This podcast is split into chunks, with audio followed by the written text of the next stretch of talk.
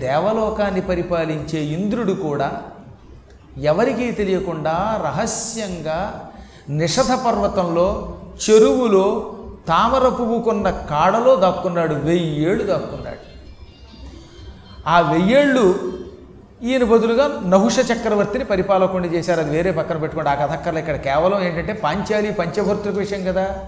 అప్పుడు ఒక రోజున ఇంద్రుడి పత్ని శచీదేవి అమ్మవారిని ప్రత్యేకంగా ఉపాసన చేసింది. దేవీ భాగవతంలో చాలా పెద్ద కథ అది. అప్పుడు అమ్మ పిలిచి ఇంద్రుడి పాపాన్ని ఐదు భాగములు చేసింది. ఈ ఐదు భాగాలని స్త్రీలలోను నదులలోను భూమిలోను చెట్లలోను మానవులలోనూ పెట్టింది. అందుకే ఈ పాపంలో ఒక భాగం స్త్రీలలో రజస్సు అనే పేరుతో అంటే నెలకు మూడు రోజులు బయట ఉండడం అనే పేరుతో వచ్చింది. యవ్వనంలో ఉన్న కాలంలో. నదులలో వరద అనే పేరుతో బురదగా మారడం అయ్యింది. చెట్లలో జిగురు రావడం మొదలయ్యింది. భూమిలో అంబువాచీదనం అనే పేరుతో వచ్చిందంటే సంవత్సరానికి రెండు రోజులు భూదేవి కూడా బయట ఉంటుంది ఐదవది మనుష్యులలో నిద్రపోతున్నప్పుడు సప్నం అనే పేరుతో రావడం మొదలయ్యింది. ఈ విధంగా పాపం పంచితే అప్పుడు ఇంద్రుడికి అసలు రూపం వచ్చింది. అయినా ఇంద్రుడి శరీరం నుంచి దుర్వాసన మాత్రం పోలేదు. అప్పుడు మళ్ళీ అమ్మవారి పాదాలు గట్టిగా పట్టుకుని అమ్మ పాపం పోయింది రూపం నాకు వచ్చింది కానీ ఇంకా శరీరంలో వాసన పోలేదంటే ఈ వాసన నువ్వు భూలోకంలో జన్మించి దుష్ట శిక్షణ చేస్తే కానీ పోదు అంది. అంటే ఏమిటి అన్నాడు ఈయన. అప్పుడు విష్ణుమూర్తి వచ్చి నువ్వు భూలోకంలో ద్వాపర యుగంలో కుంతీదేవికి మాద్రీదేవికి ఐదుగురు రూపాల్లో పిల్లల రూపంలో పుట్టు. ధర్మరాజుగా భీముడుగా అర్జునుడిగా నకులుడిగా సహదేవుడిగా నీతో పాటు ఈ పంచభూతాలని దిక్పాలకుల్ని కలుపుకుని ఐదు రూపములతో పుట్టు. పుట్టి భూలోకంలో ఉన్న పాపాత్ముల్ని నాశనం చేయడానికి నాకు సాయం చెయ్యి. శ్రీకృష్ణుడిగా అవతరించే నాకు నీ అండని ప్రసాదించు. నా అనుగ్రహంతో దుష్ట శిక్షణ చేస్తావు. అప్పుడు నీ పాపం అంతా పోతుందన్నాడు. అప్పుడు ఇంద్రుడు తన శరీరాన్ని ఐదు భాగములుగా విభజించుకుని ఒకనొక కొండ గుహలో కొంతకాలం పాటు దాచాడు. ఆ తర్వాత కథ మీరు ఆదిపర్వంలో భారతంలో విన్నారు కనుక అది ఇక్కడ మళ్ళీ చెప్పవలసిన అవసరం లేదు. ఆ ఇంద్రుడి యొక్క అంశలే ఆ ఐదు పాపములకు పాప శేషముగా ఉన్న భాగములే భూలోకంలో కుంతికి వరుసగా యమధర్మరాజు గారి యొక్క అంశతోటి ధర్మరాజుగా వాయువు యొక్క అంశతోటి భీముడిగా ఇంద్రుడి అంశతోటి అర్జునుడిగా అశ్వినీ దేవతల అంశతో మాద్రికి నకుల సహదేవులుగా పుట్టారు. ఇంతకీ ఐదుగురు పాండవుల రూపంలో ఉన్న ఆ పంచమూర్తులు నిజానికి ఒకటే అది ఇంద్రుడి యొక్క రూపము పాపము యొక్క శేషరూపము ఆ శేషరూపం ధర్మ సంస్థాపనకు అవతరించింది ధర్మాన్ని నిలబెట్టింది. అందుకే పాండవులు ఐదుగురు కాదు ఐదుగురు చివరికి ఒకరే. కాబట్టి వాళ్ళు అంత ఐకమత్యంతో ఉన్నారు. కాకపోతే అప్పుడప్పుడు ఒక్కొక్కసారి కొంచెం ఏ భీముడు రేగేవాడు. కారణం ఏమిటి? ఒకప్పటి పాపం ఇంకా కొద్దిగా మిగిలింది కనుక కొంచెం వాళ్ళు రేగేవారు. పాండవులు ఎందుకు దుఃఖం పొందారు? అంతటి ధర్మాత్ములయ్యుండి కూడా ఇంద్రాంశ స్వరూపులు వాళ్ళల్లో ఇంతమంది మహాత్ముల యొక్క అంశ కలిసిన అంటే పూర్వపు పాపం కొంత శేషం ఉండడం వల్ల అరణ్యవాసం అజ్ఞాతవాస రూపంలో దానిని అనుభవించారు. కాకపోతే వాళ్ళు శ్రీకృష్ణుడి యొక్క అనుగ్రహంతో జన్మించిన మహాత్ములు కనుక త్రిలోకాధిపతి అయిన ఇంద్రుడి యొక్క అంశములు గనక ఎప్పటికప్పుడు వాసుదేవుడు వాళ్ళ పక్క నుండి వారికి సాయం చేసి వారి కాయాలని రక్షించాడు వారి పాపాలు ప్రక్షాళన చేశారు.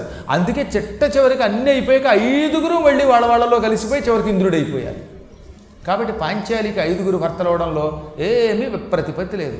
ఇక పాంచాలి రూపంలో ఉన్నావిడెవరు? అమ్మవారిలో ఒక దివ్యశక్తి. ఆవిడ మహాత్మురాలు ఆవిడ. పూర్వం ఇంద్రసేన అని పేరు. అమ్మవారికి ఉన్న అనేక శక్తుల్లో ఒక శక్తి పేరు ఇంద్రసేన. ఆవిడికే నాలాయిని అని కూడా పేరు. ఈ నాలాయిని అని పేరు కలిగిన ఆ ఇంద్రసేన భూలోకంలో ద్రౌపదిగా వచ్చింది. ఆవిడ అమ్మే. ఇటేమో ఇంద్రుడు అటు అమ్మవారి శక్తి. అందుకే వాళ్ళంత ధర్మంతో బ్రతికారు. ఈ విధంగా నీకు పాంచాలి పంచభర్తృక విషయం చెప్పాను. ఇక బలరాముడి యొక్క తీర్థయాత్రా కథా విశేషం చెబుతున్నాను విను. అని మరో ప్రశ్నకి సమాధానంగా ధర్మపక్షులు జైమిరికి చెప్పాయి మహాభారత యుద్ధం ప్రారంభం అవ్వబోతోంది. ఎంతలో దుర్యోధనుడు కృష్ణుడు అర్జునుడు ఒకానొకప్పుడు ద్వారకలో కలుసుకున్నారు. శ్రీకృష్ణుడు అర్జునుడికి సారథిగా రావడానికి దుర్యోధనుడికి మాత్రం పదివేల మంది నారాయణ గోపాలుని సాయం ఇవ్వడానికి ఒప్పుకున్నాడు. ఇది బలరాముడికి తెలిసింది. ఆయనకు కొంచెం లోపల బెంగ వచ్చింది. దుర్యోధనుడు అంటే ఆయనకు బాగా ఇష్టం. దానికి గల కారణం కూడా ఒకటి ఉన్నది. బలరాముడు శమంతకమణి యొక్క అపహరణ అయిపోయాక జనక మహారాజు దగ్గరికి వెళ్ళాడు. జనకుడి దగ్గర ఆరు నెలల పాటు ఉండిపోయాడు. ఈ ఆరు నెలలు ప్రతిరోజు రాత్రిపూట జనకునికి పురాణాలు చెప్పేవాడు. ఇది బలరాముడు అంతటి వాడు ఆదిశేషుడు పురాణం చెబుతూ ఉంటే జనక మహారాజు విన్నాడు. ఆ సమయంలో దుర్యోధనుడు గాంధారీ పుత్రుడు అక్కడికి వచ్చాడు చెల్లమున్న గాంధారేయుడు లలిత గదా యుద్ధ కౌశలము తగ నేర్చన్. హలిచే ఆశ్రిత నిర్జర ఫలిచే. త్రైలోక్య వీర గణ భట బలిచే ఆరు నెలల పాటు మిథిలా నగరంలో గురువుగారు బలరాముడు ఉన్నాడని తెలుసుకున్న గాంధారీ పుత్రుడు దుర్యోధనుడు అక్కడికి వచ్చి బలరాముడి కాళ్ళు గట్టిగా పట్టుకుని గురుదేవ బలరామదేవ ఈ ప్రపంచంలో గదాయుద్ధంలో నిన్ను మించిన వాడెవడూ లేడు. ప్రపంచాన్ని జయించాలని నా కోరిక. ఎందులో? గదాయుద్ధంలో. గదాయుద్ధంలో ప్రపంచాన్ని జయించాలంటే నీ వంటి గురువు యొక్క కటాక్షం కావాలి. నేను నిన్ను సేవిస్తాను పూజిస్తాను. నాకు గదా యుద్ధ కౌశలం నేర్పించమంటే ఆయన అంగీకరించి ఈ ఆరు నెలల పాటు పగలంతా దుర్యోధనుడికి గద నేర్పాడు. బలరాముడి దగ్గర గద నేర్చుకోవటం వల్లే దుర్యోధనుడు అంత గొప్పవాడయ్యాడు. బలరాముడికి కూడా ఈ దుర్యోధనుడు తన దగ్గర నేర్చుకున్నాడుగా ఈ శిష్యులంటే పక్షపాతం. శిష్యులంటే ఎవరికైనా పక్షపాతం ఉంటుందండి గ్యారంటీగా ఉంటుంది. తన దగ్గర చదువుకున్న పిల్లలు లేక తనకి సేవ చేసేటటువంటి పిల్లల్ని పైకి తీసుకురావడానికి ఎంత గొప్ప గురువైనా ప్రయత్నిస్తాడు. అందులో బలరాముడు సాక్షాత్ పరమాత్మ. అందువల్ల దుర్యోధన నీలాంటి శిష్యుడు లేడురా ఎప్పుడూ నీవేపే ఉంటాను అనేవట్ట ఇప్పుడు ఆ బలరాముడికి ఒక చిక్కు వచ్చింది శ్రీకృష్ణుడు చూస్తే అర్జునుడికి సారథిగా పాండవుల వైపు ఉంటాడు. దుర్యోధనుడికి కేవలం సైనికుల్ని ఇచ్చాడు. ఇప్పుడు నేనేం చేయాలి అర్జునుడు సాయం అడుగుతున్నాడు. అర్జునుడికి సాయం చేస్తే ఇటు దుర్యోధనుడికి ద్రోహం చేసినట్టు అవుతుంది. పోని దుర్యోధనుడు అంటే ఇష్టం కదా అని వాడికి సాయం చేస్తే దుర్యోధనుడికి సాయం చేసి యుద్ధం చేయవలసింది నా తమ్ముడితోటి. హరికి ప్రియుడు అనరుడుగా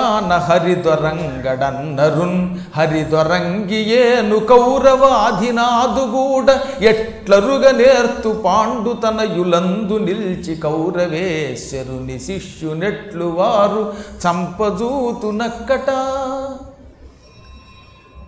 కృష్ణుడికి అర్జునుడంటే ఇష్టం. అర్జునుడిని పొరపాటును కూడా విడిచిపెట్టాడు. కలలో కూడా అర్జునుడిని విడిచిపెట్టాడు మా కృష్ణుడు. ఇప్పుడు ఆ కృష్ణుడు అర్జునుడి పక్కనే ఉంటాడు. రథంలో కూర్చుని ఉంటాడు. కాబట్టి నేను అర్జునుడికి సాయం చేద్దామా అంటే ప్రియ శిష్యుడు దుర్యోధనుడి మీద నేను గదెత్తి అతన్ని చంపాలి. నేను గదెత్తితే ఆయన బతుకుతాడు? ఆ దుర్యోధనుడు ఒక్క దెబ్బగా చచ్చిపోతాడు. కొబ్బరికాయ పగిలినట్టు వాడు తల పగిలిపోదు. కాబట్టి శిష్యుడిని చంపలేను. పోనీ శిష్యునికి సాయంగా వెడితే ఎదురుగుండా హరితో నరుడితో యుద్ధం చేయాలి నా సోదరుడితో యుద్ధం చేయటమా ఆ పరమాత్మతో యుద్ధమా? ఇప్పుడు నేనేం చెయ్యను? ఇటు పాండవులకి సాయం చేయలేను కౌరవేశ్వరుడికి సాయం చేయలేను ఈ సమయంలో ఇంట్లో ఉంటే వాళ్ళు వీళ్ళు బతిమాలతారు. ఈ యుద్ధం నేను చూడలేను పైగా. ఎందుకు వచ్చింది? అనుకుని ఇంతకు బదులుగా అంటే ఇంట్లో ఉండడానికి బదులుగా ద్వారకలో ఉండడం బదులుగా యుద్ధం చూడడానికి బదులుగా హాయిగా తీర్థయాత్రకు వెళ్ళిపోతే మంచిది. ఎవరికి ఓటేయడం ఇష్టం లేకపోతే ఊరు వదిలిపోవటమే దేశం. అందుకని నేను తీర్థయాత్రలకు వెళితే ఎవరికి ఏ గొడవ ఉండదు అనుకున్నాడు ఆయన. ఇలా భావించి బలరాముడు దుర్యోధనుడిని పిలిచాడు నాయన నేను నీవంటే ఇష్టం నీ మీద అభిమానం కలిగి కృష్ణుడితో చాలాసార్లు వాదించాను. కానీ మా కృష్ణుడికి అర్జున పక్షపాతం యుధిష్ఠిర పక్షపాతం. అందువల్ల హరి ఎట్టి పరిస్థితుల్లోనూ పాండవులకి సాయం చేయకుండా ఉండడం. అలాగని హరికి విరోధంగా నేను నీ వెంట ఉండలేను. నీ కోసం నేను ఎన్నోసార్లు చివాట్లు కూడా తిన్నాను. చివరికి యాదవులంతా ఒకటైపోయి నన్ను వెలివేస్తున్నారు. కేవలం దుర్యోధనుడికి నేను అండగా ఉంటాను అని ఒక ముక్క అండం వల్ల. నిజంగా అది తిరుగుబాటు వచ్చింది. మీరు భారతంలో విన్నారు కదా విషయం. అందరూ కలిసి బలరాముడు వెలేసినంత పని చేశారు. పాండవుల్ని ఇన్ని రకాలుగా అన్యాయం చేస్తున్న దుర్యోధనుడికి సాయం చేస్తానంటావా? అసలు నువ్వు రాజువేనా? నువ్వు మా అందరికీ అన్నయ్యవేనా? అని సాత్యకి లాంటి వాళ్ళు ఒంటికాల మీద లేచారు. ఎందుకో తెలియదు మరి. ఇంతటి భగవంతుడే సంకర్షణుడే ఆదిశేషుడు. అయినా ఈ దుర్యోధన పక్షపాతం కలిపురుషుడు వాడు. దుర్యోధనుడు అంటే కలి అంశతో పుట్టాడు. కృష్ణుడంటే వాడికి నిరంతరం ద్వేషం. ఆ కృష్ణుడికి పానుపీన అయినా కర్మయోగం చూసారా అందుకే భగవంతుడైనా ఒక్కొక్కప్పుడు భూలోకంలో పుట్టినప్పుడు ఈ దరిద్రం పట్టుకుంటుందిట. ఈ పక్షపాతం పట్టుకుంటుందిట. దానికి గల కారణం ఏమన్నారు? సంపూర్ణమైన భగవదంశ లేకపోవుట. ఉపాసనా పరుల్లో భగవదంశ సంపూర్ణంగా లేకపోతే వారు కూడా అప్పుడప్పుడు పక్షపాతానికి గురవుతారు. అందుకే మీరు ఎప్పుడు చూడండి బలరాముడి దుర్యోధన పక్షపాతం. అదే బలరాముడిగా ముందు ఇంత పూర్వం రాముడికి తమ్ముడిగా లక్ష్మణుడిగా పుట్టింది ఆదిశేషుడే. అప్పుడు కూడా తొందరపడుతూ ఈ భరతుడిని చంపేస్తాను. అన్నాడా లేదా? అంటే క్షణికోద్రేకం. ఈ క్షణికోద్రేకానికి గల కారణం ఆయనలో ఉన్న రోషం అనే ఒక అగ్నిట ఇంకొకటి చెప్పనా మీకు? మార్కండేయ పురాణం ఒక మాట అంది. సంకర్షణుడనే పేరుతో ఉన్న ఆదిశేషుడి మీద విష్ణువే పడుకోకపోతే ఆయనకు అప్పుడప్పుడు తెక్కొచ్చి కోపం వచ్చి ఆ విషంతో లోకాలని బూడిచ్చేస్తట. అందుకని ఆయన అదుపులో పెట్టడానికి పడుకుంటున్నట్టు భగవంతుడు. నన్ను చాలా కాలం క్రితం ఒక ఆయన ఒక ప్రశ్న వేశారు. ఈ స్వామీజీల దగ్గరికి అప్పుడప్పుడు గొప్ప గొప్ప జగద్గురువుల దగ్గరికి కూడా పాపాత్ములు పెడతారు పాపిష్టి సొమ్ము ఇస్తారు ఎందుకంటే వాళ్ళు రాణిస్తారని అడిగారు. వారి పిచ్చాడా ఇదో పెద్ద ప్రశ్న. ఆదిశేషుడి మీద విష్ణువు పడుకోకపోతే ఆదిశేషుడు లోకాలను కాటేసి తగలబెడతాడు. అందుకని అదుపులో పెట్టడానికి పడుకున్నాడు ఆయన. ఆదిశేషుడు ఇంకా మహాత్ముడైన కానీ ఈ లోకంలో చాలామంది పాపాత్ములు ఉన్నారు. వీళ్ళ నా జగద్గురువులు అదుపులో పెట్టకపోతే ఈ పాపిష్టి సొమ్ము కొంతైనా తమ దగ్గరికి లాక్కోకపోతే వీళ్ళు ఈ సొమ్ముతో లోకాలని నాశనం చేస్తారు. అందుకని రప్పించుకుంటారు. అసలు వీళ్ళని బాగు చేయాలి కదా మరి? ఎవరినైనా దూరం పెడితే ఎలాగా? గురువుల దగ్గర పక్షపాతం ఉండదు. పాపాత్ముని దగ్గరికి చేరదీసి ఇంకా ప్రేమగా మాట్లాడి పాపాత్ముడిని పుణ్యాత్ముడిని చేయాలి. కానీ వాడిని అసహ్యించుకోవడం కాదు చేయటం. కాబట్టి ఎప్పుడు కూడా మహాత్ములు అదిగో వాడితో తిరిగారు వాడు సొమ్ము తిన్నాడు. ఈ పిచ్చి ప్రశ్నలు వేయకండి ఈ మధ్యన ఫేస్బుక్లు వచ్చాక దౌర్భాగ్యులు ఇలాంటి వాడు తయారయ్యారు? అందరినీ తిట్టనే వాడి పని. గొప్ప గొప్ప గురువులు కూడా విమర్శిస్తున్నారు. ఒకడు అనకూడని ఒక మాట అన్నాడు అందుకని అనమాట మన జగద్గురువుని అనకూడని ఒక మాట అన్నాడు. ఆ మాట విన్నాక వాడికి ఈ సమాధానం నేను చెప్పవలసి వచ్చిందనమాట వాడికి ఏం తెలుసండి వాళ్ళ గురించి? శంకరుడు శంకరుడే అటువంటి మహాత్ములు వాళ్ళు ఏం చేసినా వెనకాతలు ఒక కారణం లేకుండా చేయరు. ఆ కారణం నీకు కనపడదు నీకు కనపడాలంటే నీకు స్థాయి కావాలి. నీ స్థాయితో ఆలోచించకూడదు. అత్యంతమైన పరాకాష్ఠకెళ్ళిన మహిమతో ఆలోచించాలి తప్ప లో లెవెల్తో ఆలోచిస్తే లో లెవెలేది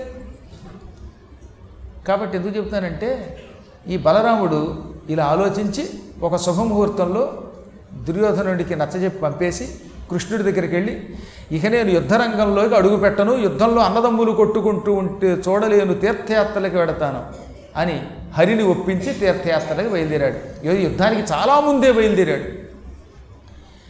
ఈ తీర్థయాత్రలకు బయలుదేరేటప్పుడు ఒంటరిగా వెళ్ళకూడదు కదా మరి? మళ్ళీ తాను తన భార్య పరివారం మహా మహానుభావులైన మంచి వేద పండితులు పురాణాలు చెప్పేవాళ్ళు స్థల పురాణాన్ని చెప్పేవాళ్ళు వీళ్ళందరినీ వెంటబెట్టుకు వెళ్ళాట. ఎప్పుడు యాత్రలకు వెడుతున్నప్పుడు పౌరాణికులతో స్థల పురాణం చెప్పేవాళ్ళతో గురువులతో వెళ్ళాలి. ఒంటరిగా ఊపుకుంటూ వెడితే ఉంది వారణాసి వెళ్ళాం ఫ్లైట్ దిగాం చూసాం ప్రసాదం తిన్నాం వచ్చేసాం. ఎక్కడేముందో తెలియదు. అటువంటి విఘ్నేశ్వరుడు అంటే తెలియదు. అన్నపూర్ణ అంటే తెలియదు. కాలభైరవుడు అంటే తెలియదు. అక్కడ గవలమ్మ అని ఉంటుంది కౌడీమ ఆవిడ ఎక్కడుందో తెలియదు. అసలు ఏమీ తెలియదు వింధ్యాచలం అంటే వింధ్యాచలం అంట. ఓహో వింధ్యాచలం అంటే సంధ్యాచలం అన్నాడు వాడవాడు అలా అయిపోతుంది. కాబట్టి గురువులతో పెడితే లాభం ఏమిటనమాట వాళ్ళు ఏ మూల ఏముందో చెబుతారు. చిత్రకూట పర్వతంలో ఎన్ని విచిత్రాలు ఉన్నాయండి? చిత్రకూట పర్వతం యొక్క గొప్పతనం ఏంటి? మీకు మతిపోతుందన్నమాట. ఎన్ ఎన్నోసార్లు కాశీ పెడతారు ఆ చిత్రకూటం చూడరు. చిత్రకూట పర్వతం మీద విక్రమార్క మహారాజు గారు యజ్ఞం చేశాడు తెలిసిన? చిత్రకూట పర్వతం మీద రాముడు ఇంచుమించు పదకొండేళ్ళు ఉన్నాడు అందుకే కొరవి గోపరాజు సింహాసన ద్వాత్రివిసిక అనే ఒక కావ్యంలో లంకేశారి పదాంకితంబులు అంటాడు ఆయన లంకేశ అంటే రావణాసురుడు. ఆయన అరి శత్రువు రాముడు. రాముడి పాదాలు నేను చూశానని రాశాడు విక్రమార్కుడు. లంకేశారి పదాంకితంబులు ఝరాలంకార కోలంకషల్ పంకేజాకర సంకులాంతరములన్ ప్రవ్యక్త దివ్యాంగన సంకేతంబులు మేనకేతన ధనుష్టంకార శంకావహ ఝంకారాళి కులంబులుంగల మహాశైలస్థలు చూచుచున్నట్టాడు ఆయన. రామచంద్రుడి పాద చిహ్నములు కనబడ్డాయట. అక్కడ మంచి మంచి కొలనులు కనబడ్డాయి. ఇప్పటికి కూడా అక్కడ ఉంటుంది చూడండి మీకు మందాకిని దగ్గర మంచి చెరువు ఉంటుంది. అందులో మళ్ళీ తామర పువ్వులు ఉంటాయి. ఓ పక్కన మన్మధుడు ఆ మన్మధుడి యొక్క ఝంకారమా ఆయన దగ్గర ఉన్నటువంటి ధనుష్టంకారమా అనిపించే తుమ్మెదలు. తుమ్మెదలు ఉంటాయి అక్కడ. ఈ తుమ్మెదలు ఝుమ్మని ఎగురుతాయి. ఈ ఝంకారం ఎలా ఉంటుందిట? మన్మధుని యొక్క ధనుష్టంకారంలో ఉంటుందిట. అటువంటి అనేకమైన సంకేత స్థలులు తామర పువ్వుల కొలనులు ఆంజనేయ స్వామి వారు పైనున్నటువంటి గుడి ఒకటేమిటండి అసలు? ఎంత బాగుంటాయో తెలుసా? అవన్నీ చూసి వర్ణిస్తూ అప్పుడు మనం తిరగాలి. చిత్రకూట పర్వతం చుట్టూత నెలకు ఒకసారి అక్కడ వాళ్ళు వచ్చి ప్రదక్షిణ చేస్తారు గిరి ప్రదక్షిణ. నిజంగా గిరి ప్రదక్షిణ చేసేటప్పుడు ఏమి జనం చీమలు వచ్చినట్టు వచ్చి పడిపోతారు. వాళ్ళంతా మహావేగంగా వెళ్ళిపోతారు ఇంతమంది పెడుతున్నా ఒకళ్ళొకళ్ళు తోసుకోరు వాళ్ళు. ఎవరు ఎవరిని మెడబట్టు గంటారు కాబట్టి ఎందుకు చెప్తున్నానంటే యాత్రలకు వెడుతున్నప్పుడు ఆయా స్థలములను చూడాలి వాటి విశేషాలు తెలుసుకోవాలి స్థల గాథలు తెలుసుకోవాలి. అందుకనే బలరాముడు మహానుభావులైన పౌరాణికులను వెంట పెట్టుకొని తీర్థయాత్రకి వెళ్ళాడు ఆయన